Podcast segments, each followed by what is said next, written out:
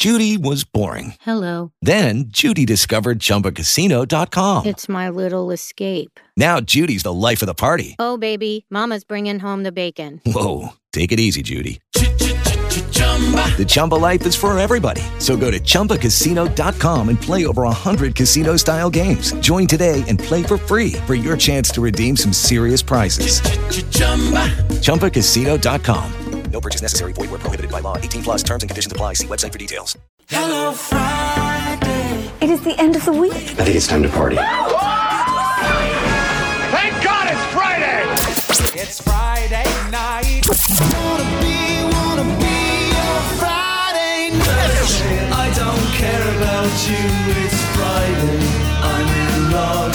Now, it's Friday. And it's Ross Kaminsky on KOA, 850 AM, 94.1 FM, and on iHeartRadio. Everybody's working for the weekend. Everybody wants a new romance.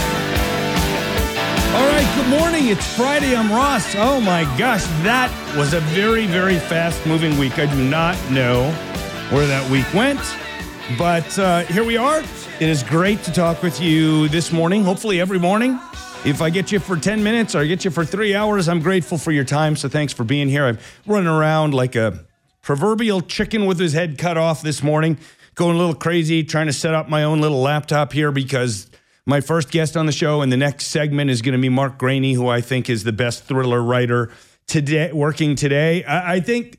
there's an A-list for sure with Mark and Jack Carr and Brad Thor and Brad Taylor, some of these guys. But gosh, for my money, it's just impossible to beat the Gray Man series from Mark Greaney. And he's got a new one out, and we're going to talk with him in a bit. We got a guy named Kaminsky on the show coming up a little bit later. Not me, a different guy named Kaminsky. And I'll tell you more about that in a bit. I'll tell you more about the guests in a little while. I want to jump in with something here that just I mentioned this when Marty and Gina and I were talking briefly there.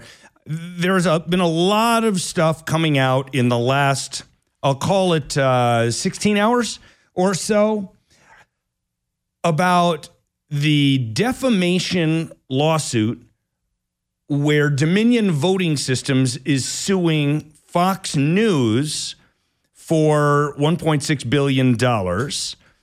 And in particular...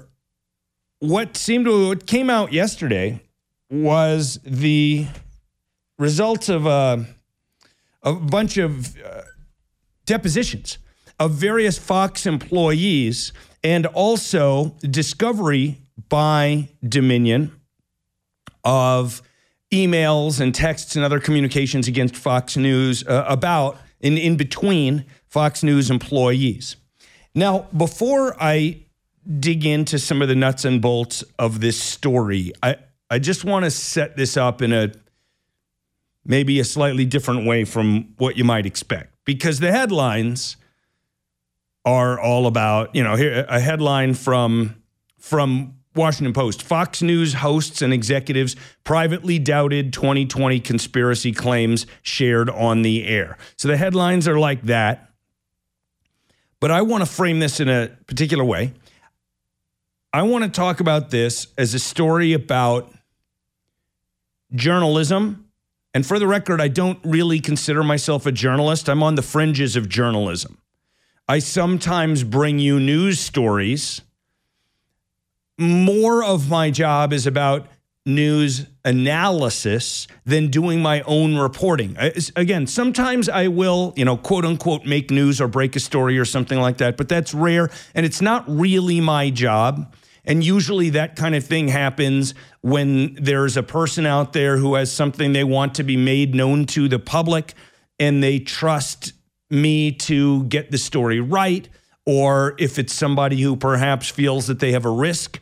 If their name becomes known related to the story, they trust me to get the story out there after doing my own homework as best I can to verify stuff. I don't generally take one person's claim of something to be fact, but they know that I will, if I believe the story to be important and true, they can trust me to get the story out there without tying their name to it, that kind of thing. But it's rare. That's a few times a year.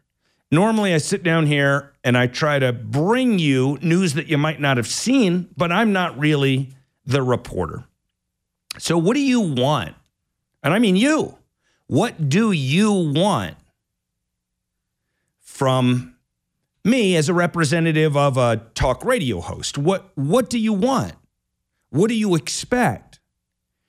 To me, the story that we're going to get into here momentarily is a story about journalists, some journalists doing what journalists are supposed to do, and other journalists feel, you know, people who are more in my line of work and not exactly what I would call journalists, but more like opinion people, utterly failing and betraying whatever principles, well, maybe they never held them, but betraying principles that I hold in a way that I would never betray. Because these people had a view of you. And in this sense, I mean you in the bigger picture of you. You, the cable news viewing and Fox News viewing public. And I think that the view of you is very disappointing by some of these people at Fox. Not all. Some. Mostly the three major primetime opinion hosts. And I'll get into all that in a second. Not really looking to make this story about me, but I just want to say one thing that is very important to me. And I think that what I'm going to say applies equally to Mandy. Mandy and I being the two people on KOA whose jobs are primarily to express opinions about current events. We've got lots of people who do lots of talking on KOA, but the other folks on KOA who talk about things tend to either be straight news reporters or sports talk as far as the live hosts. And the sports talk folks can get into current events and they can give their opinions, but it's not their primary job description like it is for me and Mandy. So I'm just going to talk about me. I will extend to Mandy, and if she's listening, she can disagree with me later, but I don't think she will. I will never come on to this radio show ever, and I never have. I will never come on to the radio and say something that I do not believe just because I believe that listeners want to hear it. Even if I believed that 90% of my listeners wanted to hear a thing, if I believed it wasn't true, I wouldn't say it. The closest I might get, and this kind of thing does come up a lot and is perfectly valid, I might say, some other people are saying X and Y, but I don't believe that. And if lots of other people are saying X and Y, then it makes it worth mentioning in the context of current events. If lots of people are saying maybe the 2020 election was stolen, then I might say on the air, well, some people are claiming this, but I don't believe it, which is a very different thing from the perspective of being a quote-unquote journalist or even an opinion host from saying, I think the election was stolen. If, in the example I'm giving you, I don't actually think the election was stolen, but I think that 90% of my listeners want me to say that because it makes them feel better because they believe it or something like that. So this story that I want to share with you right now is about you. It's about you. It's about what journalism means, including opinion journalism. And I find this story so distressing and so unfortunate and so unnecessary. But it's really important to talk about. I don't think Fox News is covering it, at least not yet. And I wouldn't if I were Fox News either, because they're still embroiled in a lawsuit. So if I were Fox, I would just stay quiet about it. But multiple outlets have looked at the documents that have come out just yesterday from these various depositions, stuff that Dominion Voting Systems has acquired through the discovery process about in-house communications among Fox News people. I'm going to share one with you. This is from NPR.org is the website. In the days and weeks after the 2020 elections, the Fox News Channel repeatedly broadcast false claims that then President Donald Trump had been cheated of victory. Now, I want to make something very clear here, because I was watching Fox News. I watch all these channels, but I watch Fox News most of the channels. And during that time, it is true that false claims of stolen election were repeatedly broadcast on Fox, but almost 100% of it, at least on weekdays, almost 100% of it was during three shows: Laura Ingram, Sean Hannity, and Tucker Carlson. On the weekend, you also had Jeanine Pirro say some ridiculous stuff. But on the big, you know, on the big days, the big shows, Ingram, Hannity, and Tucker. And they were bad. They weren't terrible. There were other people in other places who were saying more and doing more along these lines of stolen election. But these guys did too much. And I knew it at the time. Now, I was never a Laura Ingram fan, so I didn't watch her much to begin with. Long ago, I kind of liked Sean Hannity, but during the Trump years, he became very, very boring and predictable, and he said the same thing every night, so I didn't watch him very much, even though I like him as a person. I only met him once. And I used to have an immense amount of respect for Tucker Carlson. But Tucker Carlson went off the deep end, losing whatever principles he had in a never-ending quest for ratings. Which, by the way, he's winning the ratings war. So if that's his goal, if he's willing to sell his soul to get ratings, he's won. Is it worth it? That's up to him to judge. That's not for me to judge. All I can judge is I wouldn't do it. And it might cost me $50 million. Not that I'm ever going to be in Tucker Carlson's position. I'm not saying I'm going to have that opportunity, but I wouldn't do it. I couldn't do it. I could not go on the air right behind this microphone or any other or any camera and say something I don't believe and come across as credible, even if I were trying to do it. Okay, so off the air, the network stars, producers, and executives expressed contempt for those same conspiracies, calling them, quote, mind-blowingly nuts, totally off the rails, and completely BS, often in far earthier terms. The network's top primetime stars, Tucker, Laura, and Sean, texted contemptuously of the claims, in other words, of the claims that the election was stolen, in group chats, but also denounced colleagues pointing that out publicly on or on television. Ingram called Trump campaign attorney Sidney Powell a bit nuts. Carlson, who famously demanded evidence from her on the air, privately used a vulgar epithet for women to describe her. A top network programming executive wrote privately that he did not believe the shows of Carlson, Hannity, and Jeanine Pirro were credible sources of news. So somebody inside Fox wrote that he didn't believe that Tucker, Hannity, and Jeanine Pirro were credible sources of news. Even so, top executives strategized about how to make it up to their viewers among Trump's strongest supporters after Fox News' election night team correctly called the pivotal state of Arizona for Democratic nominee Joe Biden before other networks did. A sense of desperation pervades the private notes from Fox's top stars, reflecting an obsession with collapsing ratings.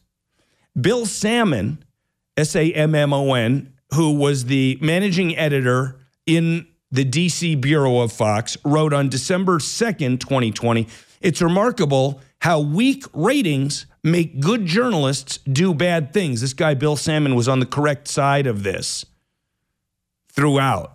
He ended up getting kicked out because he was on the correct side of it. Hannity texted Carlson and Ingram that Fox's Arizona call, quote, destroyed a brand that took 25 years to build, and the damage is incalculable. Fox News host Neil Cavuto, one of my very favorite people on television, was attacked by colleagues at Fox for pulling his show away from a presentation by then White House spokeswoman Kayleigh McEnany, in which she made unfounded claims of fraud. Once more, McEnany is now a host on Fox News. These revelations and far more surfaced in legal filings made public late yesterday afternoon as part of Dominion Voting Systems' blockbuster $1.6 billion defamation lawsuit against Fox and its parent company. So I want to talk about you for a second. Big picture, you. You and I am included in you in this context. We are consumers of media. We like to be well-informed. Anybody who's listening to a show like this likes to be well-informed, as well as hopefully entertained, but you want to be well-informed. That's why you're here. Me too. Me too. So what exactly does it say about Fox News's view of their own hosts? I'm sorry, not of their hosts, but by their hosts, of their audience, that they were so certain that their audience would abandon them for correctly saying that Joe Biden won Arizona. Isn't it weird?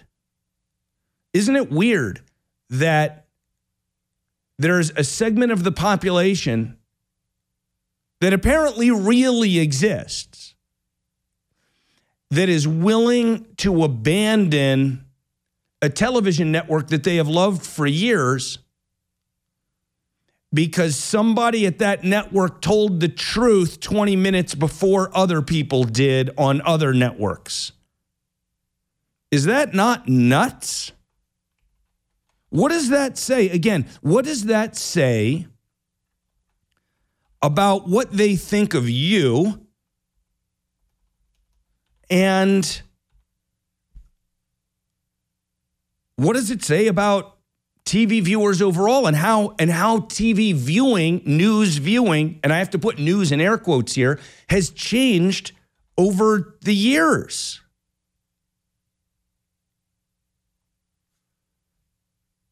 Let me give you a sense of how deep the rot went with Tucker Carlson.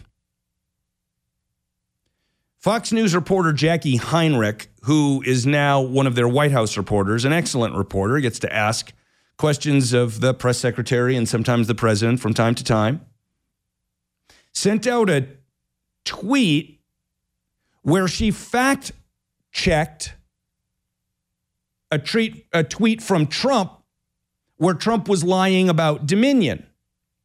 And Jackie Heinrich basically said, here's Trump's tweet, and there's no evidence for the stuff that Trump is saying about Dominion voting systems. Trump's tweet is wrong, or at least there's no basis for it. And this is a reasonable thing for a reporter to do. She's reporting on what the then president of the United States was saying. And she's saying as a reporter, all right, he just said this and it's wrong. Tucker Carlson then sent a message over to Sean Hannity suggesting that that reporter, Jackie Heinrich, should be fired for just doing that, for correctly fact-checking Donald Trump. Now, I have no idea if Fox is going to win this. I have no idea if, First Amendment protections and all that are going to save them. Unfortunately, Fox deserves to lose because Laura, Hannity, and Tucker Carlson all intentionally either spread lies or allowed them to be spread on their shows. Lou Dobbs did the same. He got fired. Jeanine Pirro was still around. She did the same very egregiously. And I just want to tell you, regardless of what you think about the 2020 election, you know what I think, but regardless of what you think, I hope two things. I hope that you know that I will never come on this show and tell you something I don't believe just because I think you want to hear it. And I hope that not just with my show, but with all of your media consumption, that you will not abandon hosts and reporters who you know are doing their very best to bring you stories that are true and important, just because the story that's true and important that day doesn't line up with what you want to be true. You would not let your kids be raised that way. You would not let your kids behave that way and live in a life where you only are told things you want to hear. Let's you and I together also agree not to live our lives that way. We'll be back with Mark Greaney. Kurt offers securities through Cambridge Investment Research, Inc., member FINRA SIPC, and advisory services through Cambridge Investment Research Advisors, Inc., a registered investment advisor. Cambridge and Centennial Capital Partners are not affiliated.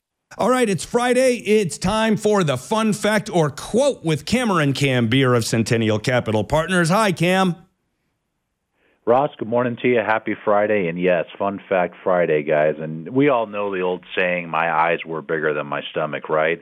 Maybe you felt like you were starving one evening, you're at a nice steakhouse for dinner, and you decided to get the 20-ounce ribeye when you really should have had the 10. Well, it looks like that's really starting to take a toll on Americans because, according to Axios, America weighs more than 100 billion pounds or 40% of its food each year, and the average American family spends nearly $1,900 a year on food they don't eat. And that's a lot of money, especially when you consider that nearly 6 in 10 Americans don't have enough savings to cover a $500 to $1,000 unexpected expense. And there's a lot of reasons this could be. You know, it could be due to large portion sizes on the store shelves that lead us to buy more than we need, the inconsistent policies around date labels that may cause us to toss out food that's still safe and good to eat, and sometimes the food we buy just gets lost in the pantry or fridge, or in some cases that we know the food we bought just never sounds good to eat. So this weekend when we're knocking out grocery shopping, let's really get on the same page with our stomachs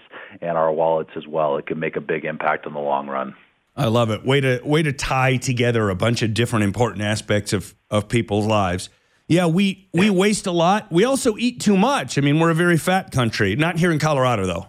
Colorado, we're the skinniest state, but absolutely. Those are great points. And folks, I think you know that often when I talk about Cameron Cambier and his dad, Kurt Cambier, and Centennial Capital Partners and them helping you as your financial planner, a lot of what I talk about is their values, Cam's values, Kurt's values, which I think are incredibly important, and I think most of my listeners share. And it's just one reason I want you to get in touch, have a meeting, see if it makes sense to work together. KURTCAMBIER.com to get started, or by phone. Cam, what's that number? That's 303-271-1067. Give us a call. We'd love to help, and everybody have a safe and warm weekend. Thanks so much, Cam. Have a great weekend yourself and a great holiday. Judy was boring. Hello. Then Judy discovered Chumbacasino.com. It's my little escape. Now Judy's the life of the party. Oh, baby, mama's bringing home the bacon. Whoa, take it easy, Judy. The Chumba life is for everybody. So go to Chumbacasino.com and play over 100 casino-style games. Join today and play for free for your chance to redeem some serious prizes. Chumbacasino.com. No purchase necessary. Void where prohibited by law. 18 plus terms and conditions apply. See website for details. This is where projects come to life. Our showrooms are designed to inspire with the latest products from top brands, curated in an inviting, hands-on environment, and a team of industry experts to support your project. We'll be there to make sure everything goes as planned, from product selection to delivery coordination. At Ferguson Bath, Kitchen and Lighting Gallery, your project is our priority. See the latest designs from your favorite brands, including Brizo, at your local Ferguson showroom.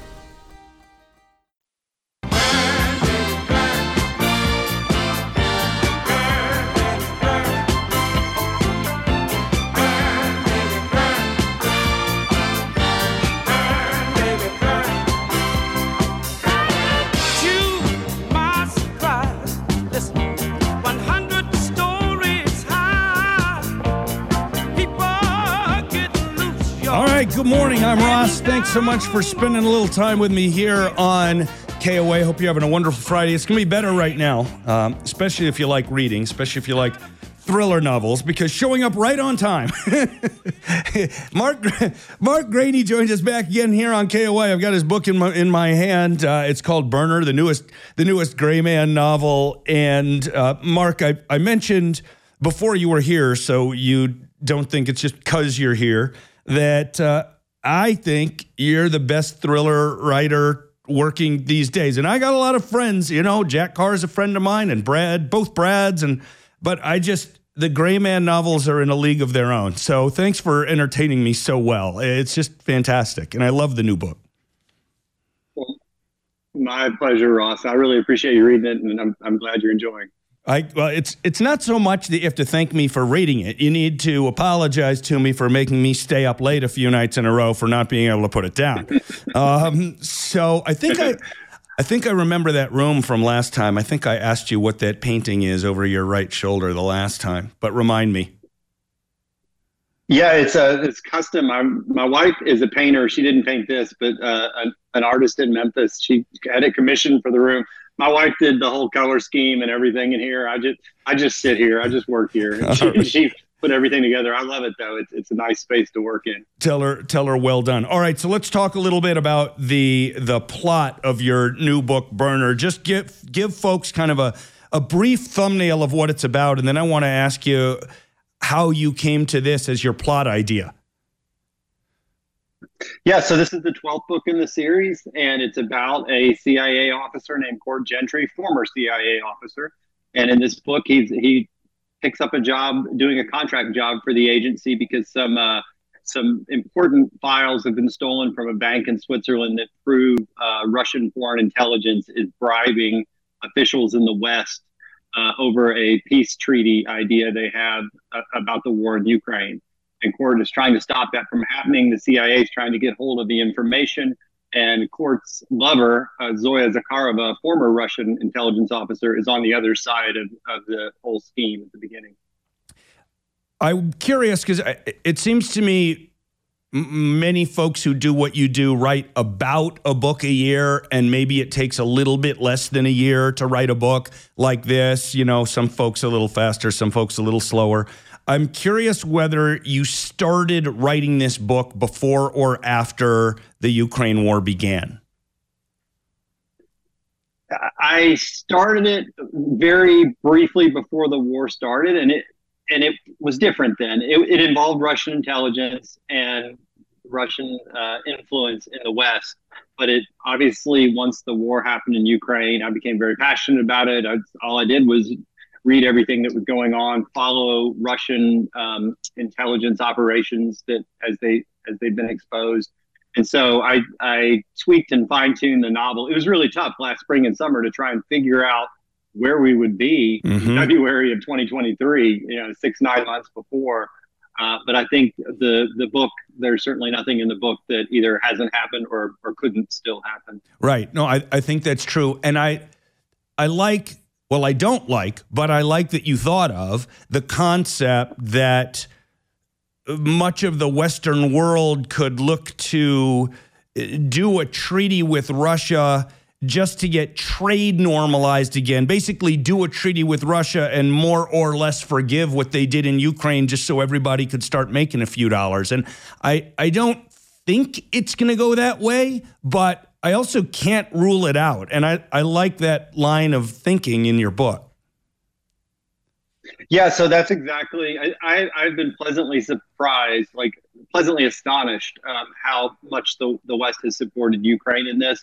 But there are those voices in the government and those voices in the media and places like that are wanting us to sort of normalize things and end the war and it would be at the expense of Ukrainian territory and lives, as it is in this book. If there was some sort of a treaty that just sort of held the status quo the way that it was, so things aren't as dire as in the real world, and I'm happy about that. But it's pretty close in the book. We're talking with Mark Greaney about his new novel, the 12th in the Gray Man series. It's called Burner. And for those who don't remember my prior conversations with Mark, we brought up at that time that he and I in college both studied political science, but really for both of us, it was foreign policy. I didn't study a lot of domestic politics. I studied a lot of foreign policy, and I think that kind of understanding comes through very, very well in your novels. Do you feel like your having studied this stuff in your younger days benefits you as an author today? Absolutely. So I didn't get published till I was 42 years old. So for about 20 years after I graduated college, I did other things, and it didn't really involve what I learned in school, but it does now. And also, you know, I had a lot of interest. My father was, he was the station manager at the NBC affiliate here in Memphis where I live. So I grew up with the news and politics and things like that. It's always been very interesting to me. So, you know, it took a while, but eventually I incorporated it into my day job. One of the other aspects of the book is how cryptocurrency plays a role here. And obviously crypto has been very much in the news in the past year or so. Tell us your thoughts about crypto broadly as they apply in this world of international affairs that makes its way into your book. Yeah, it's just one way that Russians can launder money through the West. And there's a bank in Switzerland, a private bank in the novel, that is basically funneling Kremlin funds, whether it's Russian foreign intelligence, Russian military intelligence, or the FSB, which is Russian domestic intelligence, but they're involved in Ukraine. They're pushing money through this bank in Switzerland, and one of the means they use is cryptocurrency. And really, that's just a plot device, because this young man, Alex Valesky, is a Ukrainian, but he works as a cryptocurrency manager at this Swiss bank, and he's the one that gets hold of this information that my hero, Court Gentry, has to take. I got time for one or one and a half more questions for you. There's a scene in the book on a train, and this scene, I'm trying to describe it. It reminds me of the intersection of what might be any sort of normal scene in a thriller movie combined with John Wick. And I wonder how you, that train scene is one of the most action-filled scenes I've ever read in any book. And that's different from writing a very cerebral thing about, you know, what's the FSB doing with currency. Tell us what it's like trying to write a scene that is just action like that. Well, it was really tough. Once the book came out, I looked, and it's an 80-page action scene, which is by far the biggest scene I've ever written, you know, an action scene. There's a lot of tension before the action starts, but it's a train, a high-speed train between Milan and Geneva. I wrote the entire scene, turned the book in, and then told myself, you've got to go and get on that train. And so I went to Europe and did the train ride, because I just didn't really, I wasn't very happy with what I had. So once I was able to do it and see all the angles, you know, there's a lot of geometry. There's a lot of, you have to know details about, you know, police presence and the tunnels that you go through and things like that. So I literally physically had to do it myself and then rework the scene. And in my second draft, it was a lot better. Wow. It is really something. It's one of those things that you can imagine a director trying to figure out, how the hell am I going to do this in a movie? I mean, I don't want to give a spoiler. There's a way that Court Gentry shoots somebody that is just, I mean, it's awesome. I'm not going to say what it is because I want people to go read the book. All right, I'll give you the last 17 seconds. What else you want us to know about Burner before everybody goes and buys it and reads it? Well, I just hope people do give it a chance and see what they think. It's a standalone book. You don't have to read any of the other 11 books to enjoy this book, but I hope people enjoy it. I'm sure they will. Oh, last quick thing. So there was a Gray Man movie already. Is there any other thing in the works that will be on a screen somewhere? Yeah, they're writing a second Gray Man film right now with Ryan Gosling and the Russo brothers to direct it. They're also working on a spinoff with some other character from the story, but I don't really know that much about that. So we'll see what happens there. Mark Greaney, again, I think you're the best, and Burner is a great, highly entertaining book. Folks, go buy Mark Greaney's new Gray Man novel called Burner. Thanks for being here, Mark. Always good to talk to you. I appreciate it, Rob. Enjoyed it. Okay. We'll be right back on KOA. Okay, round two. Name something that's not boring. Laundry? Ooh, a book club. Computer solitaire, huh? Ah, sorry, we were looking for Chumba Casino. That's right. Chumbacasino.com has over 100 casino-style games. Join today and play for free for your chance to redeem some serious prizes. Chumbacasino.com. No purchase necessary. Void where prohibited by law. 18 plus terms and conditions apply. See website for details.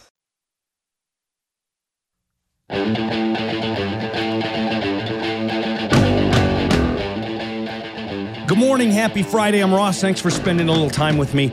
I don't like bringing you bad stories about Colorado or about Denver, right? I have loved this state, and I still mostly love this state.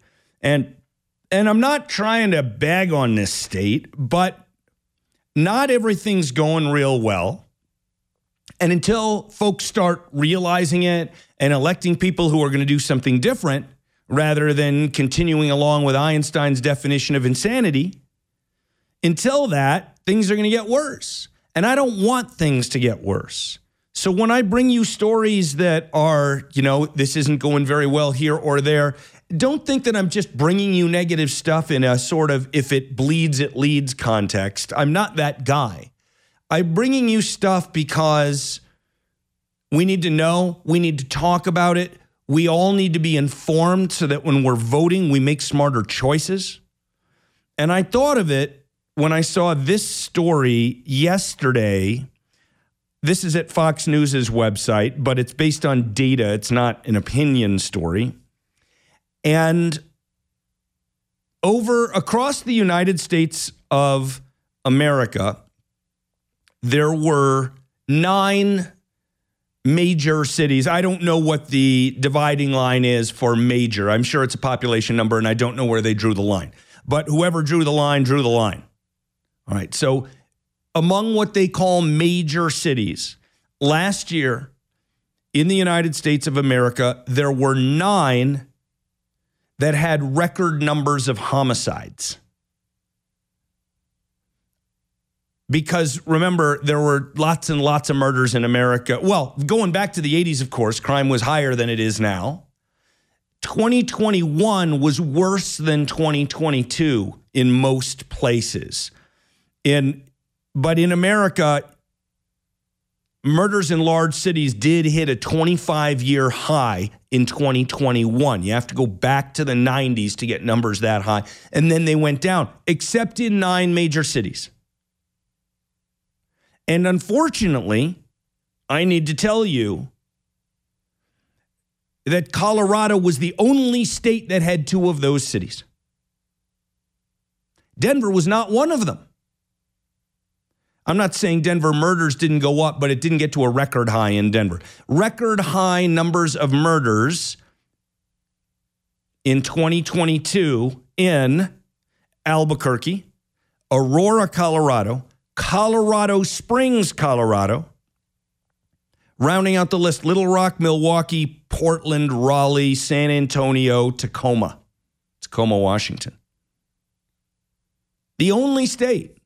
We are the only state with 2 cities that got to record high numbers of murders. Now, as a data guy, and just to be clear that we're not engaging in data abuse, some of the reason that you could be seeing record high numbers in these cities is that the population has gone up a lot, especially Colorado Springs. The population has gone up a lot, so you would expect more crime, including more murder. But still, for there only to be 9 cities in the whole country that set new murder records last year, and 2 of them being here, I think that's something we should take note of. Again, I'm not bringing this to you just by way of complaining or saying the sky is falling or anything like that. I want to be at least a little bit constructive while I complain.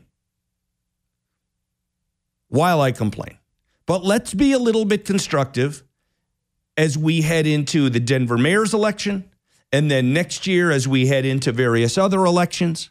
Let's just keep all this in mind and do our very best to not vote for people who promise us what is essentially more of the same. When we come back, a guy named Kaminsky on a very important story. With the Lucky Land Slots, you can get lucky just about anywhere.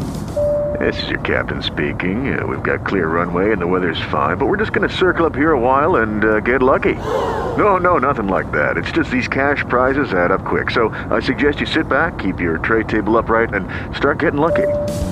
Play for free at LuckyLandSlots.com. Are you feeling lucky? No purchase necessary. Void where prohibited by law. 18 plus terms and conditions apply. See website for details. Now, Ross Kaminsky. It just takes some time. On KOA, 850 AM, 94.1 FM, and on iHeartRadio. Everything will be all right. All right, this time... It's a week later, but this time I know for sure you didn't use the Friday opening on that one. So the 10 o'clock for some reason is not automatically inserted in, and as we are shuffling producers at that time, I forget as I'm getting a guest, loading the computers, get everything on and on. Oh, you mean you're busy? Is that what you're saying? It's an excuse, but yeah. Yes. All right. Producer Dragon just asked me if my next guest is a relative of mine. And my answer is, not as far as I know, but if two people are both named Kaminsky, then we're probably related if you go back, far enough in the family trees. But I don't know how it has taken this long to get Gabe Kaminsky here on the Ross Kaminsky Show on KOA. Gabe is an investigative reporter for the Washington Examiner, and boy, did he break a big story that we're going to talk about in a moment. But Kaminsky, really good to have you here. Mr. Kaminsky, thank you for having me. We got to get Frank Kaminsky on the show as well, man. Yeah. Is he with a Y? I'm trying to remember if he's got a Y on his name. It's a Y. It's a Y. All right. He's taller than we are, unless you're much taller than I think you are. So you broke a super interesting story that you've written a bunch of stories about in a series, generally falling under the headline Disinformation, Inc. So lay it out for us, would you? What we tried to detail in our multi-part series is how these disinformation trackers, or groups purporting to be tracking disinformation on the internet.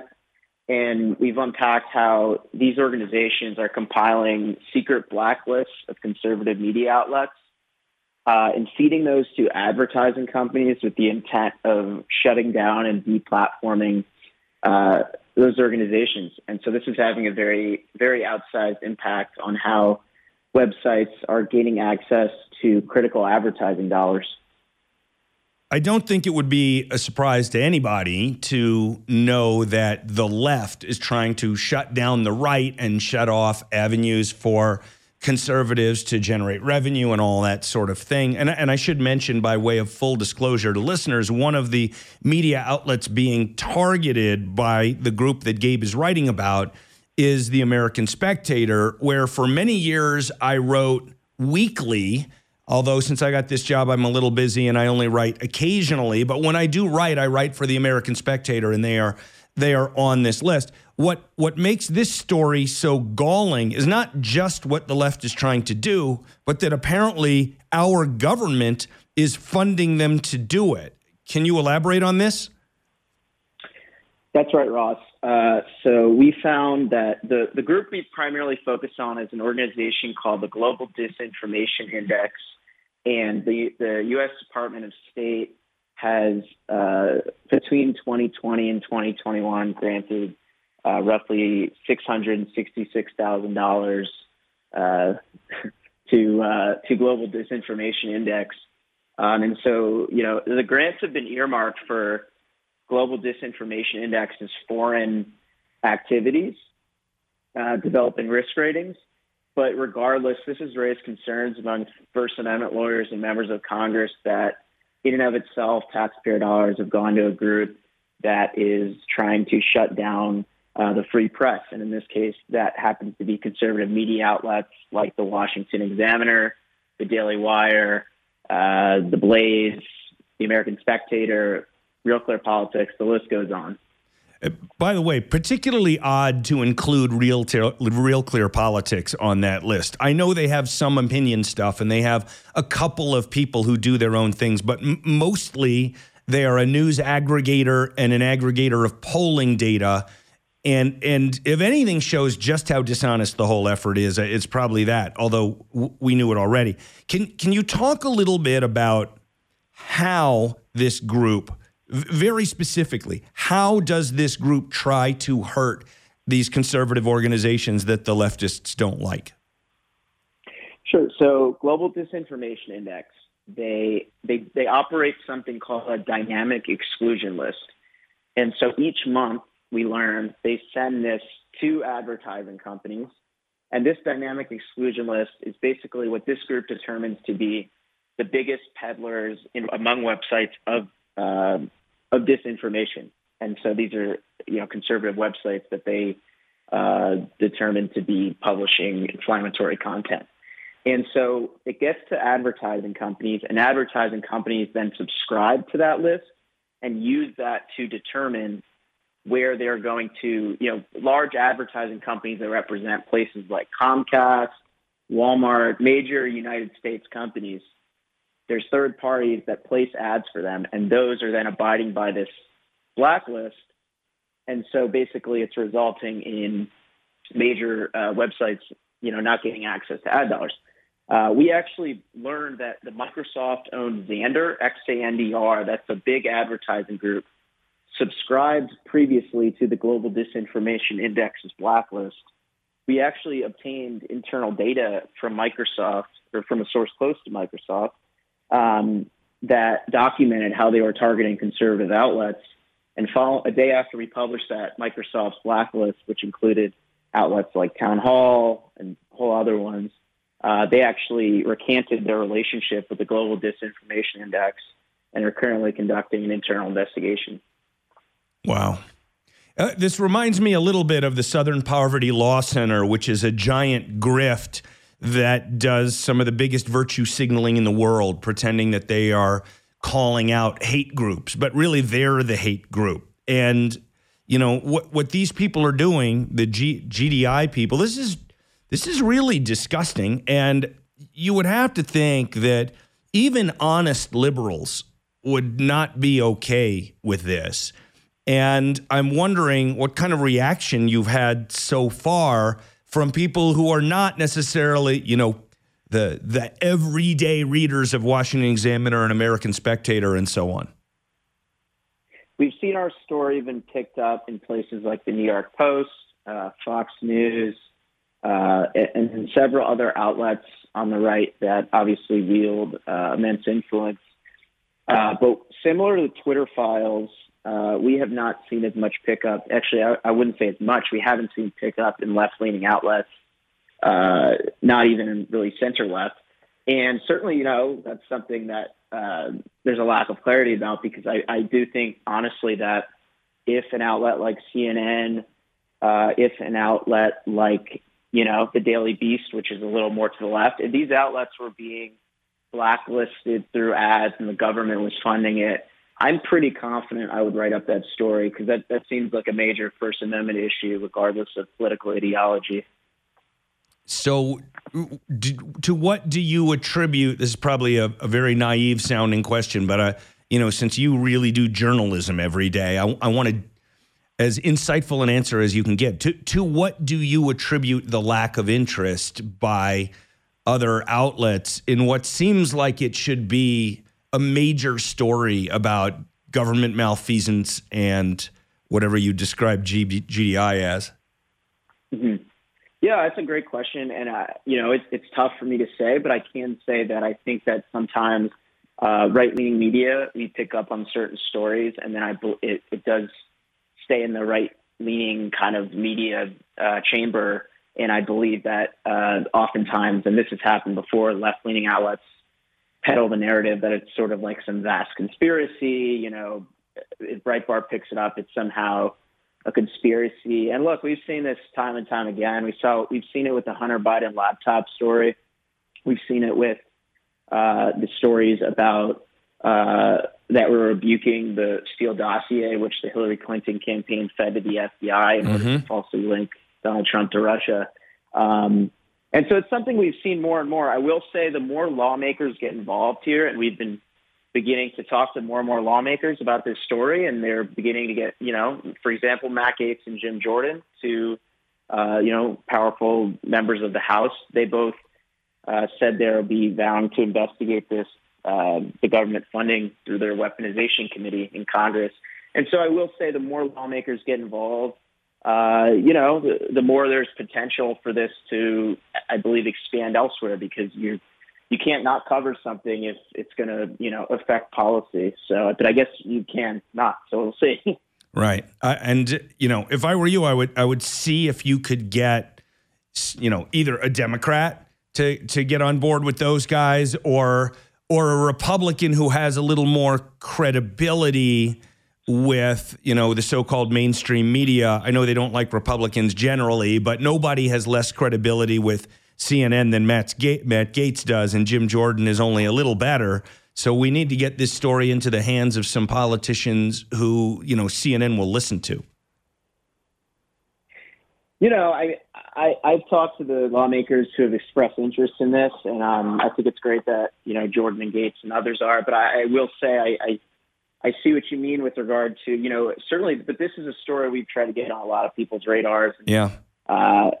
Democrats, including Ro Khanna, have emailed about this. Yeah. But in the end, the people thus far who have engaged with this story have been, Republican lawmakers, and certainly some of the more socially conservative ones. But right. It is what it is. Right. And I think Ro Khanna is a great target. I think that's a really good one. I don't know if he'll do anything, and I don't know the guy.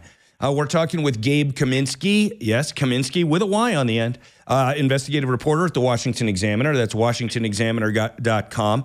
One quick thing before I let you go, Gabe. Tell us a little bit about this report that you guys did and the outcome of it about this so-called charity called the Alliance for Global Justice. Oh, sure thing. So we've been covering an organization called Alliance for Global Justice, which is a charity in Arizona. And so that organization we found was fundraising for another charity that is linked to the Popular Front for the Liberation of Palestine, which is a terrorist group, a United States designated terrorist group, a group that's engaged in high-profile bombings and plane hijackings. And so we wrote up the story, the fact that this group was fundraising for a group linked to that, and detailed other ways that they're linked to the PFLP, the terrorist group.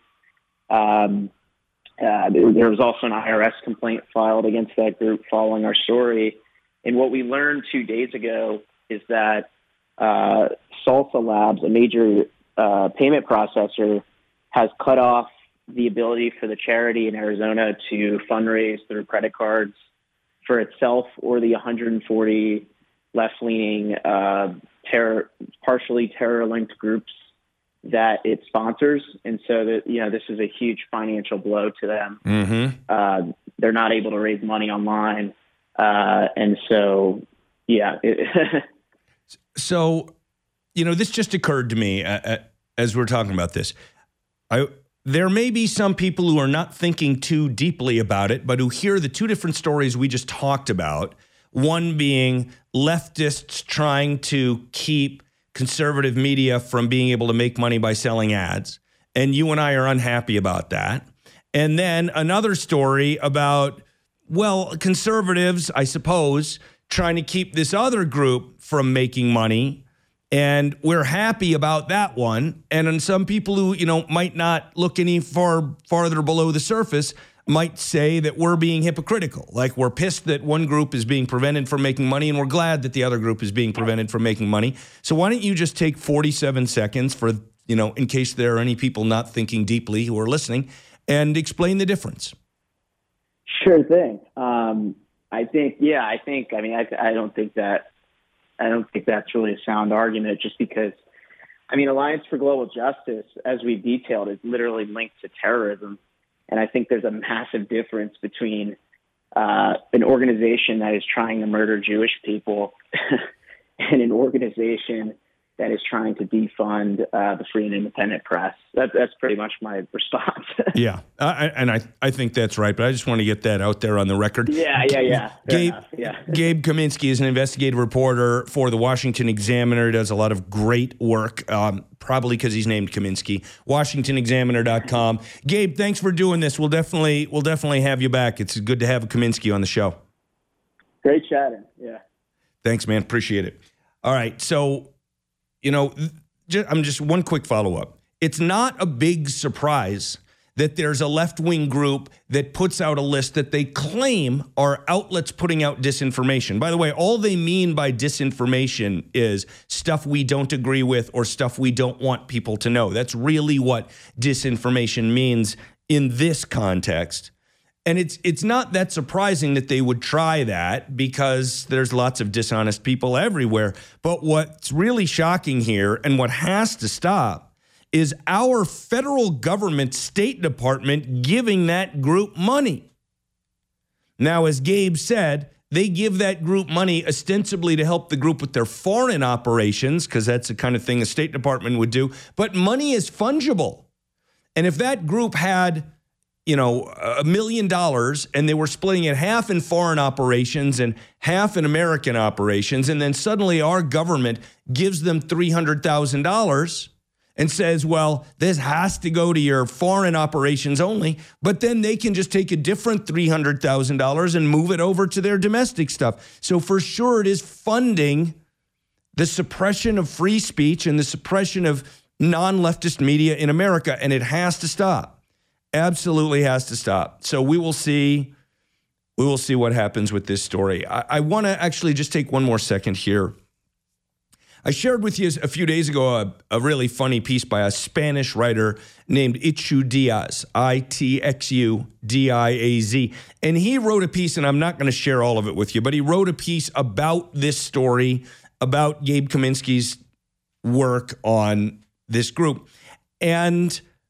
I just want to share with you a paragraph and a half because I think this is so good. And again, by way of full disclosure, when I write, which I don't have much time for, but when I write for American Spectator.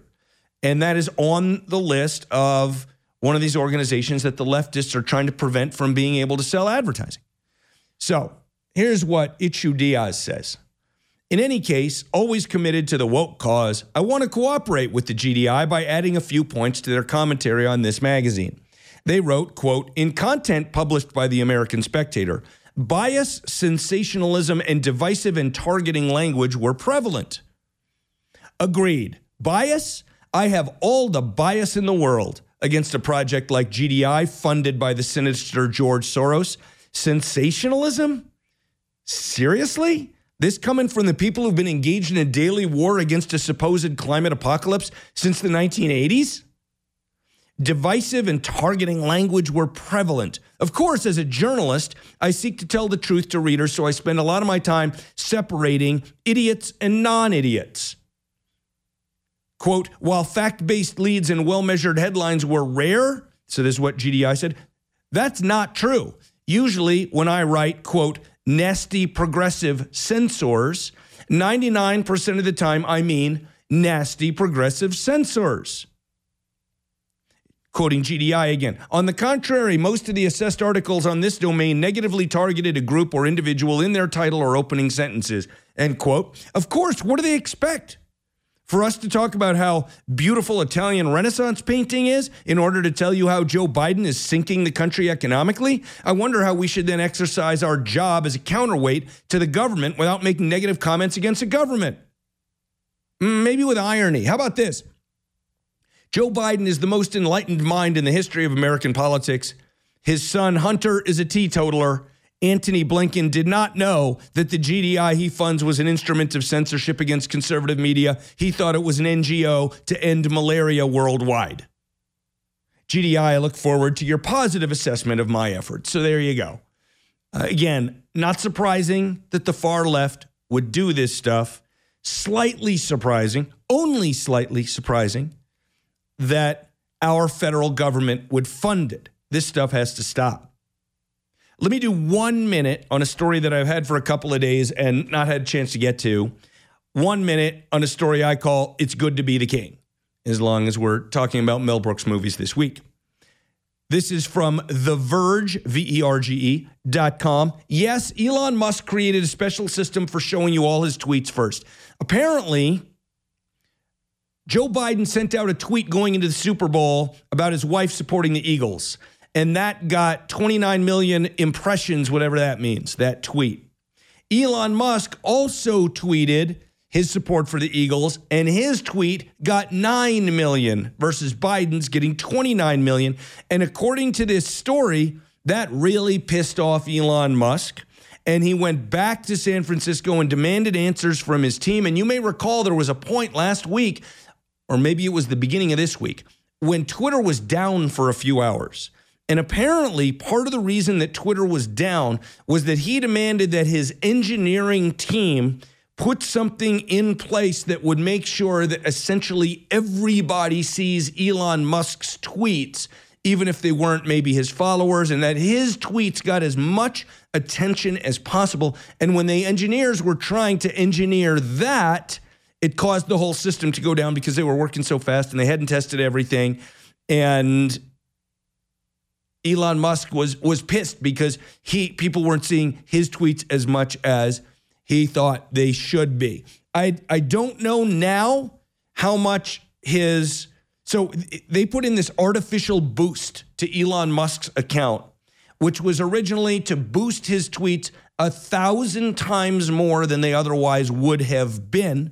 We are told that a boost still remains in place for him, but that it is now less than 1,000. We just don't know how much less. That definitely falls into the category of It's Good to Be the King. With Lucky Land Slots, you can get lucky just about anywhere. Dearly beloved, we are gathered here today to... Has anyone seen the bride and groom? Sorry, we're here. We were getting lucky in the limo and we lost track of time. No, Lucky Land Casino, with cash prizes that add up quicker than a guest registry. In that case, I pronounce you lucky.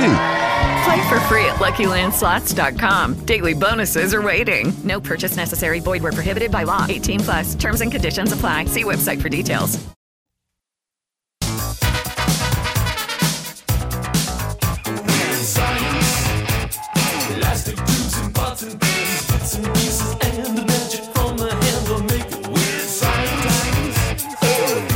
All right, I guess Dragon's going to make me talk about science right now.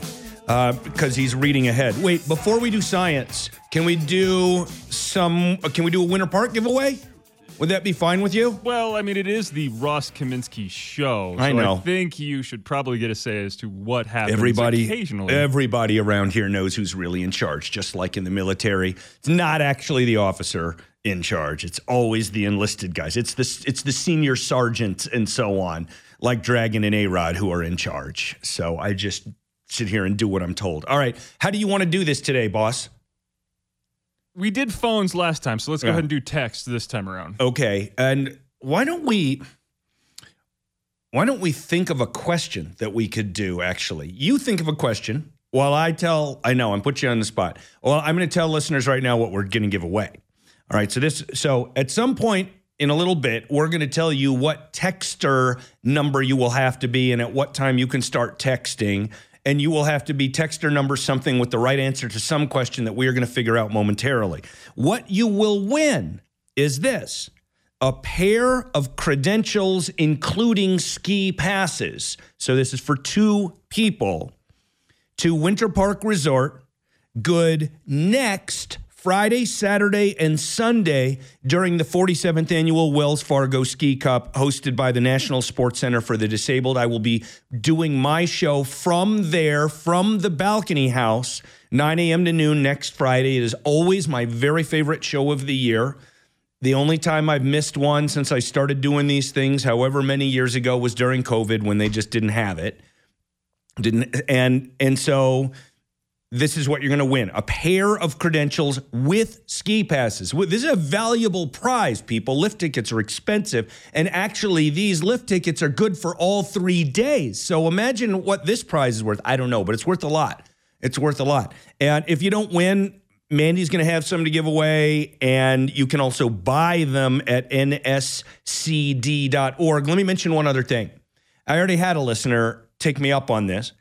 If you're going to come up, whether or not you win this thing, if you're going to be there for the weekend, send me an email at ross@koadenver.com, ROSS@koadenver.com, and let me know, and maybe we can, you know, do some snowboarding together, or you can ski and all board, and maybe we can grab a beer at some point, because I really do like getting together with listeners and hanging out and talking about life, the universe, and everything. Do me one favor. If we do get together, I don't mind you asking me stuff about me. I would rather not spend much time talking about politics. Really, I talk about it a lot, and I like politics. But on the weekends, I just like to get away from it a little bit. So I'd be happy to talk with you about anything else. You know, deep philosophy, sports, music, economics, radio. But just let's not talk too much politics. But get in touch if you're going to be there, and I'd love to try to get together with some folks and hang out. So what have you come up with, boss? All right, so since it is Friday, and we do name that tune on Friday, okay, I want the listeners to give me two of the last three name that tune songs that we have done. That's impossible. I couldn't do it. That wow. I was going to go easy on them, but you said this is a very valuable prize. Lift tickets are expensive, so... we're going to go a little hard. Two of the last three Name That Tune songs. Seriously? I couldn't win these tickets. I could not answer that question, I don't think. And you played. You were actually, I probably could, because I can name one that I did, and right. I can name one that you did. See, there you go. So I could name them. Two of the last three, huh? Two of the last three. Do you want to make it a little easier? Two of the last... four? Four? Sure. Two. Okay. All right, fine. Fine. Two of the last four. Two of the last four. Okay, as I speak, it's 10:38, but we want to make sure that people on the stream have the chance to participate. So at 10:42 on Dragon's Clock, not your clock, at 10:42, you should be texter number three, naming two of the last four songs we have done on Friday's Name That Tune. Text at text 56690, name two of the last four songs. The third person to get that right will win this stuff. Pretty cool. Huge prize. Huge. This prize probably worth $1,000. I'm not kidding. It's probably worth $1,000 or more, given what lift tickets are going for these days. And that would be even if you ascribe a negative value to getting together with me, which I would, by the way. Like, okay, I would pay $1,000 for this thing, or $900 if it includes beer with Ross. So all right, that'll be a lot of fun. All right, Dragon is making me talk about science because he played that science-y music. So let's talk about, this is kind of an interesting thing. This is not the nerdiest science. This is science that could actually have some implications for ordinary people's daily lives, perhaps. A new study is showing that they may have successfully created a birth control pill for men that is fast-acting. So, like, within half an hour to an hour of taking this pill. Now, this is not out on the market yet, all right? This is still being developed. But theoretically, within half an hour to an hour of taking this pill, a guy could, you know, engage in a certain activity that, if not careful, could result in pregnancy, assuming you are in a situation where you don't want a pregnancy to result. Sometimes with this particular action, you are intending for a pregnancy to result, a couple looking to have a child. But if you are not intending for a pregnancy to result, then you might be a little upset if one does. And this could really kind of change people's lives in the sense that when it came to medical interventions, pharmaceutical interventions on this particular thing, everything has been on the woman's side, right? Birth control pill, morning after pill, the other stuff that they call the abortion pill or whatever. I'm not looking to get into a debate about it. I'm just saying this has all been on the woman's side. There are physical barriers, of course, that either a man can put on or a woman can have, you know, implanted or whatever. But this kind of thing, if it really works, I think could be a game changer. And let me share this story with you a little bit. In 2018, a doctor named Melanie Balbach was researching a protein called soluble adenylyl cyclase or SAC for an eye condition. EYE, not eye, for an eye condition. And when the drug was given to mice, the doctor noted, and I'll quote from another doctor who was involved in the study. She, meaning Dr. Ballback, showed the movie of the mice sperm not moving, just twitching after the mice having been given this chemical that, again, they were looking at for something else. And this doc said, oh my gosh, that's a holy grail. That's a male contraceptive. So right now they're calling this thing TDI-11861. When it was given to male mice, 52 different mating attempts with the opposite sex failed to result in a single pregnancy, whereas given to a group of mice that did not have the treatment, 1/3 of those interactions between the male and female mice resulted in pregnancy. So they also noted that the sperm became immobile for up to 2.5 hours, both inside and outside of the female reproductive tract, before starting to move normally at about 3 hours. And within 24 hours, they were entirely back to normal. So there you go. There's some cool science. I don't know if and when it'll actually make it to the market for humans, but if it does, I think it would be an awesome, awesome thing. When we come back, a senator checks himself into a hospital in a situation that could massively change politics in the United States of America. Hello, it is Ryan, and I was on a flight the other day playing one of my favorite social spin slot games on Chumbacasino.com. I looked over at the person sitting next to me, and you know what they were doing?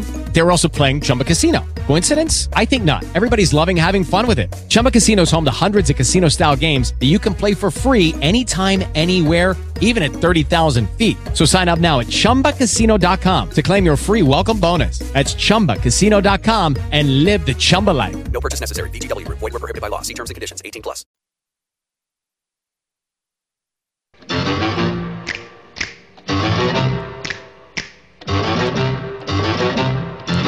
All right, before we talk politics, I did suggest to Producer Dragon going into this giveaway that his question about naming previous Name That Tune songs was going to be a little difficult. And we got some people who texted in having gotten one of the last four Name That Tune songs that we've done, but nobody got two of them. So I am going to ask you another question to do this giveaway. And by the way, if you missed it, this is going to be a giveaway for a pair of credentials with lift tickets for next Friday, Saturday, and Sunday for Winter Park for the National Sports Center for the Disabled 47th Annual Wells Fargo Ski Cup. Before I tell you the question, and Dragon, can you just tell us what were the last four Name That Tune songs that we did? We got Jefferson Airplane, White Rabbit, Cream's White Room, Rick Astley, Never Gonna Give You Up, and Paul McCartney and Wings, Live and Let Die. Those were the last four. Okay. And frankly, I'm sorry. I've got a small vent. Yeah. I'm slightly disappointed in the listeners because we did a question not long ago for a different prize about your first date on air here on KOA, your first full show. Yeah. And who was your first guest? Yeah. They got it. They got it. Easily. Yeah. But that seems harder. Something from 2 weeks ago? Mm-hmm. I mean, come on. All right. I'm a little disappointed. Okay. A little disappointed. All right. So here's what we're going to do now. We're going to stick with the third person to text, and we're going to make the time for the text. We're going to make it, let's say, 10:54. And this is a question to reward people who were listening yesterday, so you don't have to necessarily know weeks of Name That Tune. The fourth person, let's do the fourth person to correctly text, and you will know the answer if you were listening yesterday. Why does shooting bullets at that big Chinese spy balloon, why would shooting bullets at it not have caused it to come down to the ground? Why did we have to use a missile? If you were listening yesterday, you know the answer to that. Why not bullets? Why a missile to take down these balloons? We had General Dave Deptula on the show. three-star retired Air Force general, and he explained it. So the fourth person to explain, you don't have to be perfect, the fourth person to explain more or less accurately why we had to use a missile and not bullets to take that down will win this fantastic thing, credentials with ski passes for Winter Park Resort next Friday, Saturday, and Sunday. It's good all 3 days. Pretty crazy, huh? Pretty freaking crazy. All right, I want to just share this one story with you. It's a very important story. So you will recall in the Pennsylvania Senate race last November, which was one of the handful of Senate races that people around the country were paying attention to, where it was thought that a Republican had a chance, but where Republican primary voters unfortunately followed the guidance of Donald Trump and nominated a very, very bad candidate. And that candidate, Dr. Oz, ended up losing to a guy who has absolutely no business being a senator. John Fetterman is a lunatic leftist, every bit as far left as Bernie Sanders, and the guy truly has no business representing a centrist state like Pennsylvania. But Dr. Oz was a terrible candidate, and John Fetterman, who literally couldn't even talk because he had a stroke, nevertheless won the election.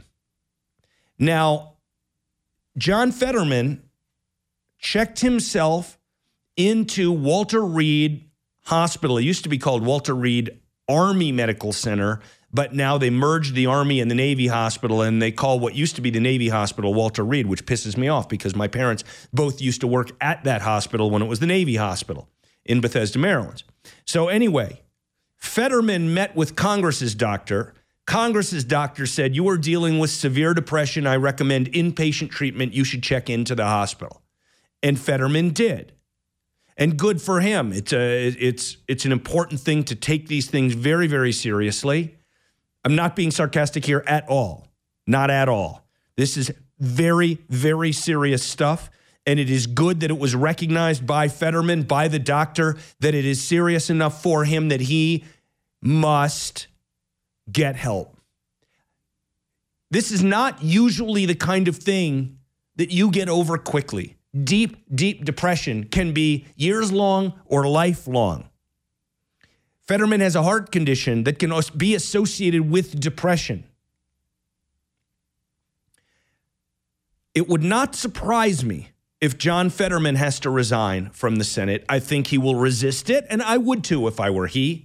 But it would not surprise me if he has to resign. And for the record, number one, I hope he resigns. Number two, I hope he is okay. I do not wish bad things on this man. But I hope he resigns and goes to take care of himself. And this is the one thing I wanted to mention to you. Here's how this would work if he resigns. The governor of Pennsylvania, who is a Democrat because Republicans in Pennsylvania nominated a true lunatic to be governor of that state. He lost, the Republican nominee for governor lost by 15 or 20 points. He was just a complete disaster. But the Democrat who won, who's not super leftist, by the way, he's fairly moderate for a Democrat, will appoint, if Fetterman resigns, will appoint a replacement, but that replacement is only in place until the next general election in the state, and that would be November of next year. And so if Fetterman resigns sometime soon-ish, that seat will be up for election again in November of next year. And it is possible that Republicans could win that seat, especially if Donald Trump is not involved in the race. I wanted you to be aware of that. We'll take a quick break. We'll be right back on KOA. Lucky Land Casino, asking people, what's the weirdest place you've gotten lucky? Lucky? In line at the deli, I guess? Aha, in my dentist's office. More than once, actually. Do I have to say? Yes, you do. In the car before my kids' PTA meeting. Really? Yes. Excuse me, what's the weirdest place you've gotten lucky? I never win and tell. Well, there you have it. You can get lucky anywhere, playing at LuckyLandSlots.com. Play for free right now. Are you feeling lucky? No purchase necessary. Void where prohibited by law. 18 plus. Terms and conditions apply. See website for details. I think it's time to party. Thank God it's Friday! It's Friday night.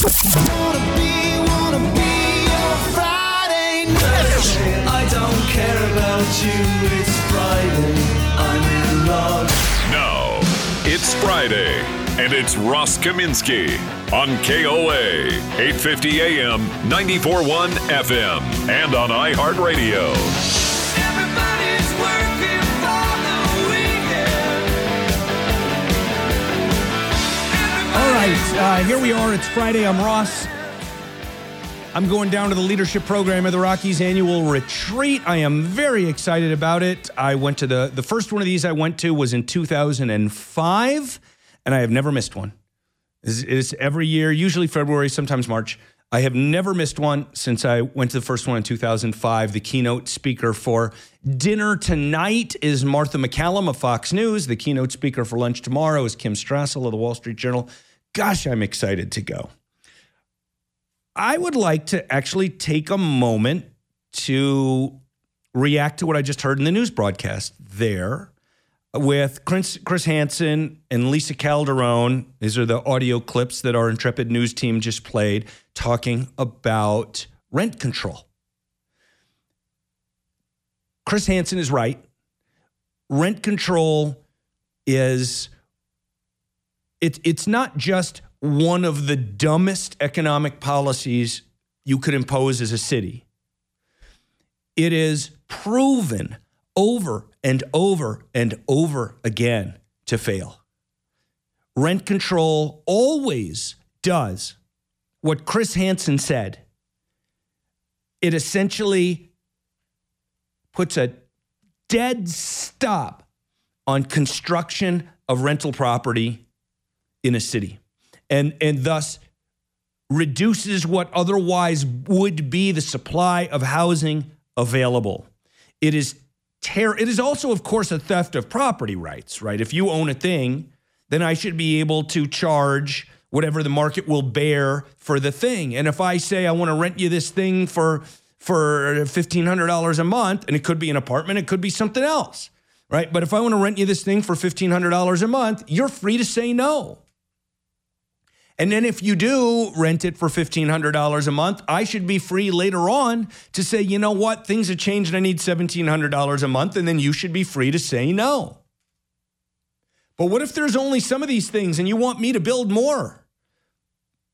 But now you're going to tell me that no matter what happens, I'm not going to be able to raise it above $1,500 or $1,500 plus inflation for that year, you know, so I'll get to $1,520. I just won't build them. And again, this isn't a theoretical thing. This is what's so frustrating about people like Lisa Calderon. And when you heard her comments in that news broadcast, our KOA news broadcast there, you heard her comments. Well, it's not just rent control on its own. It's rent control in the context of all this other socialist nonsense, you know, like government funding lawyers for people who are getting evicted and stuff like that. Lisa Calderon and people like her live on Big Rock Candy Mountain, where the energy that comes out of your outlets is powered by unicorn farts. That's where these people's brains are. They are so out of touch with reality. But voters in Denver do elect people like her. So I have no idea. Given what Lisa Calderon said, just in that clip, you don't need to know anything else. Just in that clip, based on her complete disconnect from economic reality, given that it's been proven over and over and over and over again that rent control has very bad effects, she must be, in your mind, disqualified from being one of your choices. You must not vote for Lisa Calderon. I would note, for those of you who wonder about this, go look at... what's that city next to Minneapolis? St. Paul. Go look at St. Paul, Minnesota. They passed a rent control bill 3 years ago, something very recently. And within almost no time at all, the city council had to come back and gut it and remove almost all of it because all the apartment construction stopped. The other thing that'll happen is people will turn apartments into condos. And then... There are a lot of folks who either don't want to buy a place or can't afford a down payment. Maybe you're a younger person and you haven't saved up $50,000 or $100,000 for a down payment. So you're renting for a while, or maybe you think you're going to rent for a while, but you're going to get married and then you're going to go buy a house in the suburbs. So you just want to rent for right now. Well, if the landlord can't raise the rent to where there's a return that the landlord thinks is fair, he'll convert it to a condo, and then he'll say to you, all right, well, you can either buy it or get the hell out. So how's that rent control working for you now? Anyway, go take a look, actually, if you're interested in this issue. Go take a look at St. Paul, Minnesota rent control, because this just happened in the past few years. So there you go. Dragon, what was the name of the person who won the lift tickets? Our good friend Pete. Pete, very, very well done. And thanks. We had close to 50 people respond to, don't worry, Dragon, I'm not rubbing it in. We had close. It sure feels like it. We had 50. I know, you're just paranoid. We had 50 people respond to the question, which 50 is an awesome number. My name's Ross Kaminsky, and this is my show, and people got my question and not yours. I think it may have been Winston Churchill who said, paranoids have enemies too. Or alternatively, Dragon, just because you're paranoid doesn't mean they aren't out to get you. I'm not mad at the listeners. Yeah. I'm just disappointed. Right. 50 people who listened closely enough yesterday that we asked a question that you had to be listening yesterday to get the answer. And the question was, why do you have to use a missile rather than bullets to take down one of those giant helium balloons, at least according to our guest yesterday? And the answer is that in those giant balloons, the pressure of the helium gas inside the balloon is very similar to the pressure of the air outside the balloon. So popping a hole in the balloon is not like popping a hole in a kid's balloon that's very highly pressurized inside. So when you pop it, it explodes. When you put holes in one of those helium balloons, the helium basically stays inside the balloon. It just comes out of these bullet holes very slowly over time. And the balloon might not come down for a week or a month or something. And he shared the story that I had actually shared with him of a very large Canadian weather balloon that kind of got out of its intended flight path and was escaping. And the Canadian Air Force went up and shot this thing with 1,000 rounds of ammunition, and it didn't come down. Or it wasn't going to come down for weeks, right? And so that was the answer. So there you go. Ross, you can't just keep raising rents. People can't afford to live here anymore. Here's another one. Is this the same? Yeah, this is the same person sending another text, but I'll read it. Landlords didn't just raise the rent $100. They price average people out of a home. Then they land a place in the car or on the street. We're turning into San Francisco. Okay, so I get that. I get that. In fact, this is a conversation that's worth having. Let's have it for a minute. Let's have it for a minute. People like Lisa Calderon, and perhaps like this listener, I don't want to characterize this listener. People like Lisa Calderon believe that you can solve this legitimate problem that this listener is pointing out. It is a real problem. In fact, I have been on the show. I own a home, and the fact that real estate prices have gone up a lot is benefiting me personally. And I have said on the show, I wish real estate prices in the Denver metro area were not going up this much. I like the idea. Not only do I like it, it's critically important that more people over time can become homeowners. Now, I'm not talking about this thing that politicians talk about so often. Let's make everybody a homeowner and make interest rates zero. And let's make sure you have to give everyone a loan, even if their credit is bad and all this stuff. That's not what I'm talking about. But in the big picture, generally, someone is going to be better off financially in retirement if they owned a home than if they rented, because over that time, they're building up equity in the place that they own, whereas if you are a renter, you are building up the landlord's equity in the thing that he owns. Okay, so this is a legitimate problem. It's also a legitimate problem if you've got low to moderate income workers in an area who cannot afford to live anywhere near work. And then they've got to live much further away from work. And that's bad for them, right? Lots of traveling, lots of expense traveling, lots of time away from their wives and kids. So it's bad for them, but it's also bad for the employers because it's hard to keep that employee because the employee doesn't love the long commute and the employee doesn't love being away from kids for that long. And the employee really doesn't love, you know, having to spend that much money on gasoline if they're driving. And so then the employer has to give a raise. And in a sense, the employer ends up covering some of the fact that nearby real estate is expensive because you're subsidizing the transportation for some, but you have to if you want them to get to work. So this is a legitimate argument. My point is that you cannot solve a problem that is caused by lack of supply by artificially limiting price, because artificially limiting price, all it will do is actually worsen the supply problem. And that is the key. That is the key.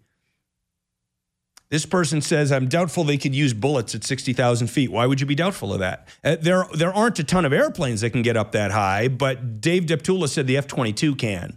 So sure, you could, why not? You could do that. So, Ross, I didn't understand the bullet hole argument. My understanding is the missile didn't have a warhead on it, meaning it just put a bigger hole in and out. Is that wrong? Well, when I saw the video, it looked like a much, much, much bigger hole. And I don't think it was just a hole. I think it did something that really seriously tore up the balloon. But I don't know exactly the mechanism of that. All right, so back to the rent control thing. There are... All right, I'm trying to remember the exact wording of the Yogi Berra thing. Okay, here's one of my favorite Yogi Berra-isms. In theory, there's no difference between theory and practice, but in practice there is. Isn't that a great one? And I'm using that one wrongly in this situation, because in this situation, theory and practice come out exactly the same way. The theory predicts that rent control should reduce the supply of housing in an area and in the long run make the problems for renters worse, not better. And the practice, the lived experience of rent control proves that that is true. So who benefits from rent control? There's one group of people who benefit from rent control. The people who are already renting, because new people who are trying to rent are probably not going to get a place because there aren't going to be more. So the people, and this is what happens in New York City, by the way, it's very, very famously has rent control. And what happens is people move in, they stay there, and then they never leave.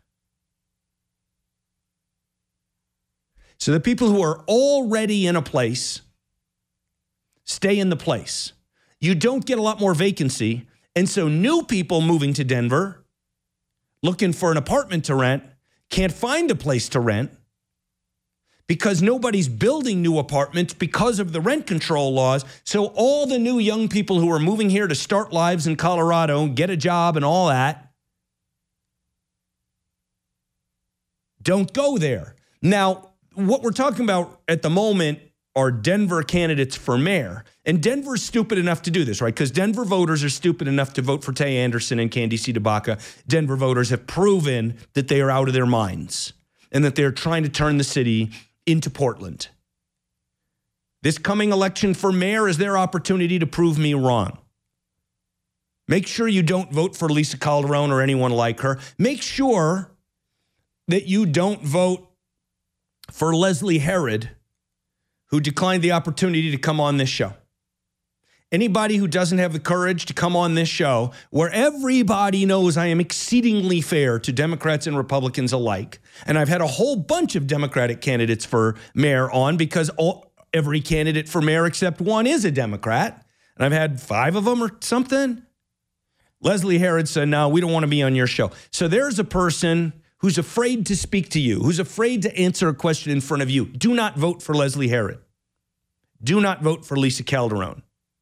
Do not vote for anyone who supports rent control because they're morons. But in any case, Here's the upside of this story. If Denver does rent control, Colorado Springs and Aurora and Fort Collins are going to do great, because that's where people will be able to move, because that's where there will be new apartments. There are... Anyway, I've said enough on that. Let me do a couple other things here real quick, because in the next segment of the show, we're going to have a ridiculous conversation with Steve Shippy about haunted houses and his new special called Michigan Hell House. I'll do two things quickly. First, yesterday, Joe Biden gave this press conference that you heard early in Mandy's show here on KOA. And one of the things that he said, he was talking about shooting down the Chinese spy balloon and then the other things. And he said, I make no apologies for taking down the balloon.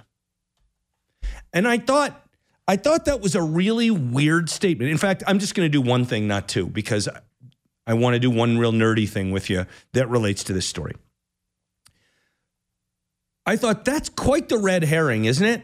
Saying that I make no apologies for shooting down the balloon. Nobody is asking you to make an apology for that. You can tell what they're afraid of when they say something like that. He's afraid of being called indecisive. And in fact, earlier in the day, previewing the Biden press conference, diversity hire Karine Jean-Pierre, who's the press secretary, said he's going to discuss his decisive action in dealing with the balloon. That, right, the decisive action that let it traverse the entire United States of America. That's how decisive he was. Although, to give Biden a little bit of credit, apparently he wanted to shoot it down at the beginning. Being decisive would have been telling his advisors who were saying, don't shoot it down. Being decisive would have been, okay, I've heard you, understand all your arguments, go shoot it down now. That would have been decisive. You can tell what they're afraid of when they bring up these red herrings like, I'm not going to make any apologies for shooting it down. Dude, nobody was asking you to.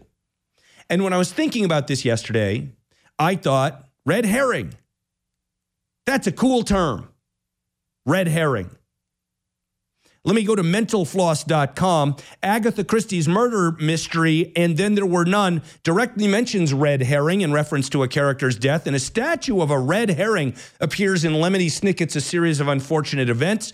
A character in the cartoon, a pup named Scooby-Doo, who was constantly being blamed for myriad crimes, was named, you guessed it, red herring. Well, where does this come from? Herring are a kind of fish. They're naturally silver, but they turn reddish brown when they're smoked. Long before refrigerators were invented, this was done to preserve the fish for months at a time. They can also be pretty smelly. As one particular blog points out, it was believed that red herring were dragged against the ground to help train hounds to sniff out prey in the 17th century. Another theory was that escaped prisoners used the fish to cover their tracks and confuse the dogs that tailed them. However, the blog notes that red herring were actually used to train horses rather than dogs, and only if the preferred choice, a dead cat, wasn't available. The idea was that the horses would get used to following the scent trail, smelling the herring, which would in turn make them less likely to get spooked while following the hounds amid the noise and bustle of a fox hunt. The actual origin of the figurative sense of the phrase can be traced back to the early 1800s. Around this time, English journalist William Cobbett wrote a presumably fictional story about how he had used red herring as a boy to throw hounds off the scent of a hare. He elaborated on the anecdote and used it to criticize some of his fellow journalists. Quote, he used the story as a metaphor to decry the press, which had allowed itself to be misled by false information about a supposed defeat of Napoleon. This was written in another blog. This caused them to take their attention off of important domestic matters. An extended version of the story was printed in 1833, and the idiom spread from there. Many people are more familiar with red herrings in pop culture. They also crop up in political spheres and debates of all kinds.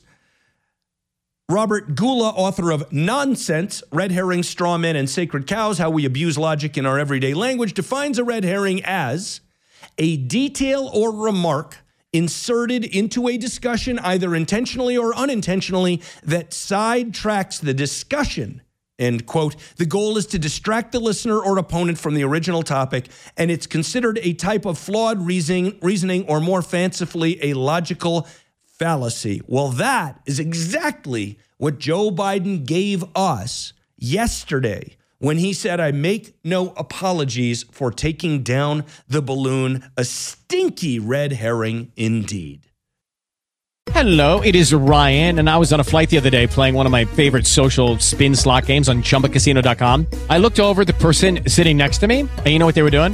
They were also playing Chumba Casino. Coincidence? I think not. Everybody's loving having fun with it. Chumba Casino is home to hundreds of casino-style games that you can play for free anytime, anywhere, even at 30,000 feet. So sign up now at Chumbacasino.com to claim your free welcome bonus. That's Chumbacasino.com and live the Chumba life. No purchase necessary. VGW. Void where prohibited by law. See terms and conditions. 18+.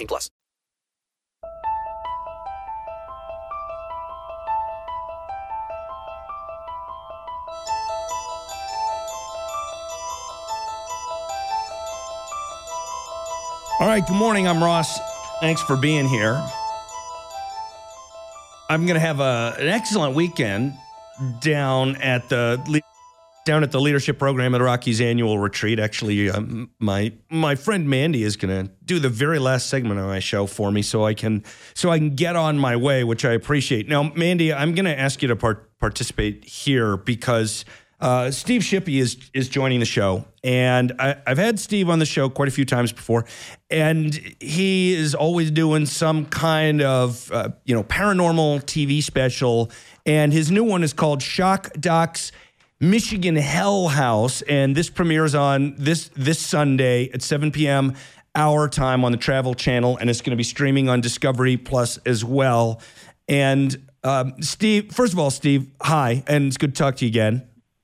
How you doing? Yeah, really good. And I've got my friend and colleague Mandy Connell here, who have you talked to Steve before? By the way, I have not. I'm looking forward to hearing what Steve has to say. Well, I want you to participate a little bit because I have a feeling. I don't know. I've never asked you about this, Mandy, but do you believe in paranormal stuff?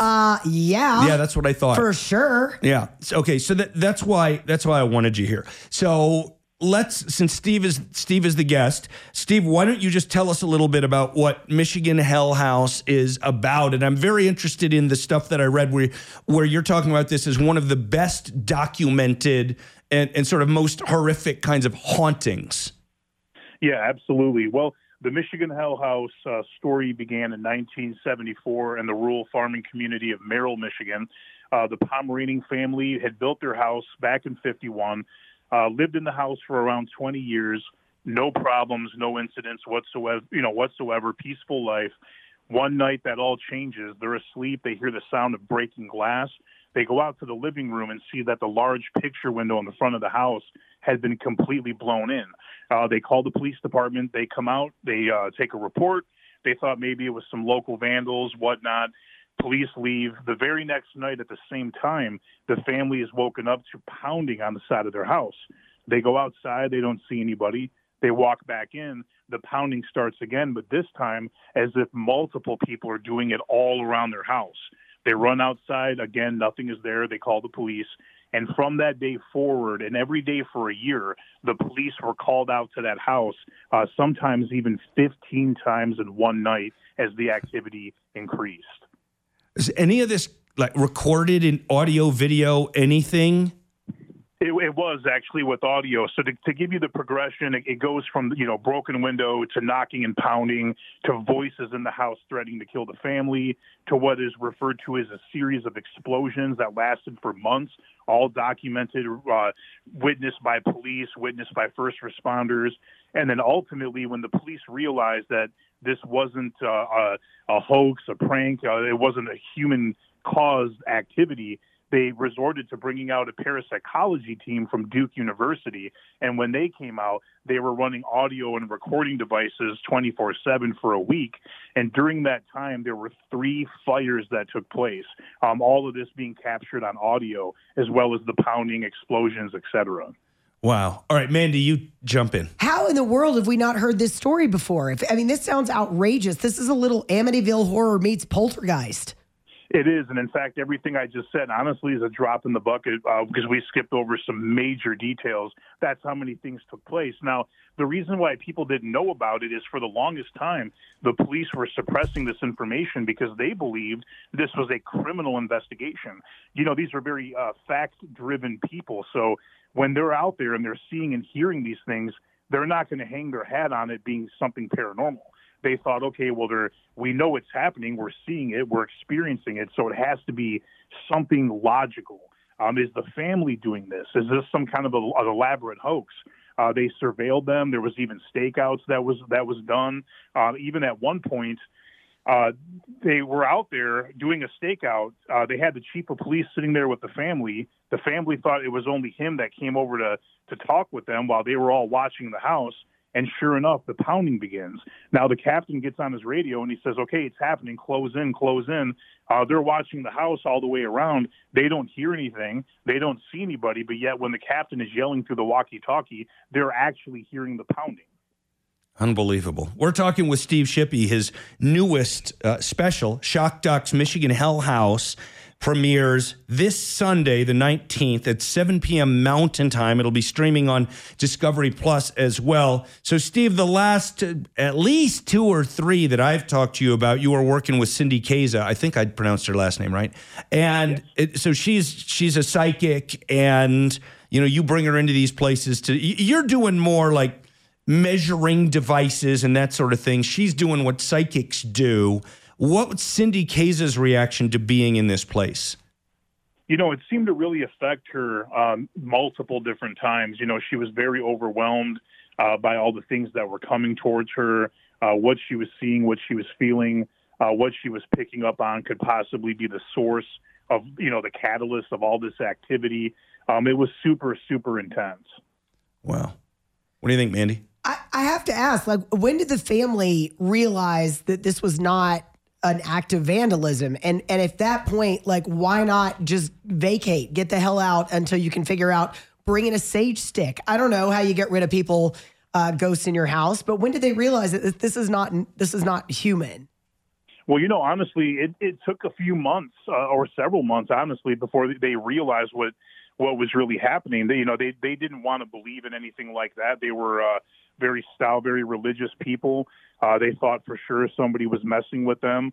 They would do stakeouts of their own, if you will. They'd hide out in the cornfield at night and watch the house and sit out there for hours till 4 or 5 in the morning, come back home. As soon as they walked in, boom, it picks up again. And they just thought it was something very clever or organized to harass them. But after a while, when the disembodied voices started and things started to levitate in their house and objects were moving on their own, it was at that point they realized that it wasn't a human phenomenon. And when you ask why they didn't leave, it's a very good question. Of course, they've been asked that many times, but, you know, the father, he was given that land to build that house on by his father, who owned that land, and it had been in the family's name for around 140 years. And he just felt that he wasn't going to be driven from his house, and that his faith and his religion and whatnot was strong enough that he refused to leave, and he was going to fight. Steve, was there ever a name put on what this was? And I don't mean Bob or Ross or Mandy, right? But I mean, was it a poltergeist? Was it a demon? Was it Satan? Was it witchcraft? What was it? Okay, well, so the experts that came out from Duke University to study the phenomenon, their consensus was they believed it was a true poltergeist manifestation. In fact, the most prolific that they had ever seen, because typically a poltergeist will only happen for around a week at the most, but, you know, usually a few days of loud calamity and outburst of energy.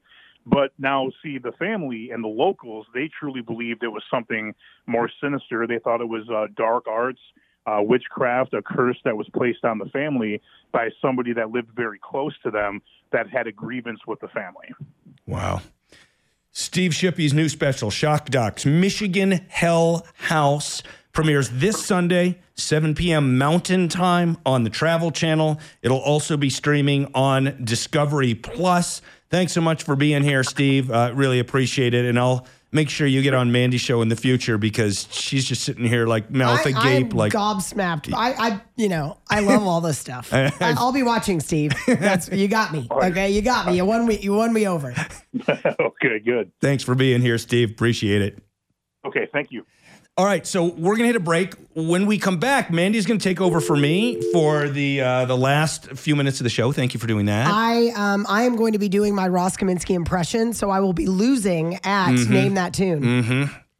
I've already heard it. That's my official story, you know. Yeah, that's it. And I'm struggling with it. I think I know the band name, and I'm struggling with the song name, but you can stick around and play Name That Tune with Mandy and Dragon. Mm-hmm. Be right back on KOA. Okay, round two. Name something that's not boring. A laundry? Ooh, a book club. Computer solitaire, huh? Ah, sorry, we were looking for Chumba Casino. That's right. Chumbacasino.com has over 100 casino-style games. Join today and play for free for your chance to redeem some serious prizes. Chumbacasino.com. No purchase necessary. Void where prohibited by law. 18+ terms and conditions apply. See website for details.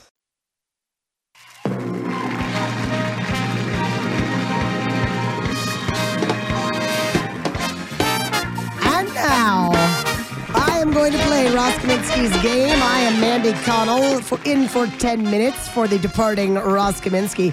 You know, Dragon, I don't know. Did you know I used to be a trader? Yeah. Lots and lots of football pencils in the fourth grade. I was a big trader of football pencils in the fourth grade. Waving your hands and yelling? Correct. You had to get attention. Nobody wanted the Cowboys pencils. You had to do something. You couldn't just stand there and get rid of those. Lots of hand waving for those. I did that just for Dragon, just to make Dragon laugh. I'm sure I'm not the only one. I say that with so much love. Okay, so I told Ross I want to play his game that he loses every single week.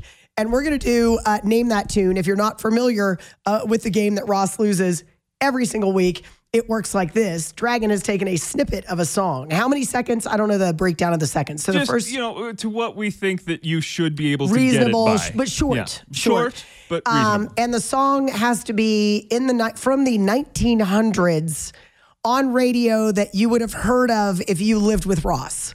So that is, those are the pretty parameters, close, yeah, of this game. But I am ready, so let's go ahead. Now, wait a minute. I don't have anything open in front of me, so I can't get to the text line. And I will say that somebody gave me a great suggestion earlier in the week, and I had planned on running with that. But that would have been hilarious. Come last night at 8:30, Ross texts me and goes, "Hey, Mandy's going to do Name That Tune." And I'm like, oh. Well, let's keep that other one under your hat, because that is a good one. Yes. Okay. All right. So this is today's current Name That Tune.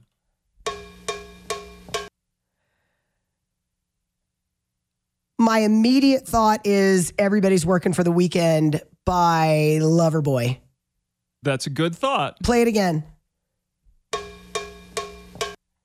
I feel like that, like the guitar lick's going to come in next. I think that's it. Is that it? Do you want the longer version? Yeah, please. Is that your final? That's your final answer. That's my final answer. Okay. All right. The next longest one. Okay. Oh no! It is. Golly, I can hear the beginning of that song in my head. It's hard to keep a radio show going while you're trying to think of how a song goes in your head. Maybe this is the problem for Ross. Because you're great at it until you've got a cover. Yeah.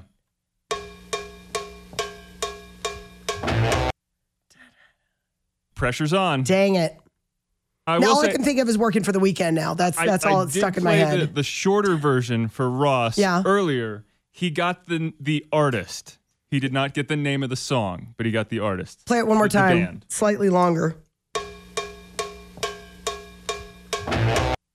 I know this song. I absolutely know this song, and I cannot remember what it is. That's what's so frustrating. I did make a slightly longer one. Okay. Would you like that one, too? Yeah, sure. Let's okay. Go for it. All right.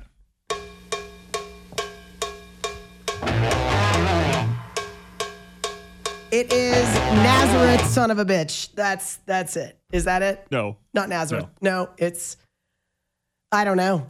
I have no idea. Now I know why Ross loses this every single week. All right, well, we'll go to the text line because 90-something percent have gotten it right. Yes. There is one guy or gal who did say, you know, working for the weekend, but everybody else has said Mississippi Queen by Mountain. Oh, yes. That is it.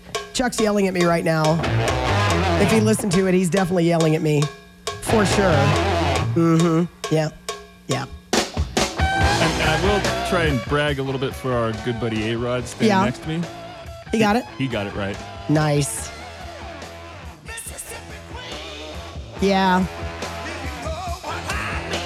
See, but that song was not played in high rotation on the rock stations that I listened to. So, therefore, that was a bad entry. I'm just going to call it like I see it. I could be wrong, but I think it made it like 12 on the Billboard chart. Whatever. So. We didn't play that where I was from, yeah, okay? Exactly. We only played Lynyrd Skynyrd. We didn't play that. The who? The her. So I guess I owe Ross an apology now because it is harder when you realize you can't just sit here for 45 seconds with dead air, right? Right. You're like, wow, yeah. I kind of have a responsibility to do a radio show, so I will not give him nearly as much crap as I've been giving him. So, Ross, I know he's listening right now, and he's waving his fist. Ha-ha!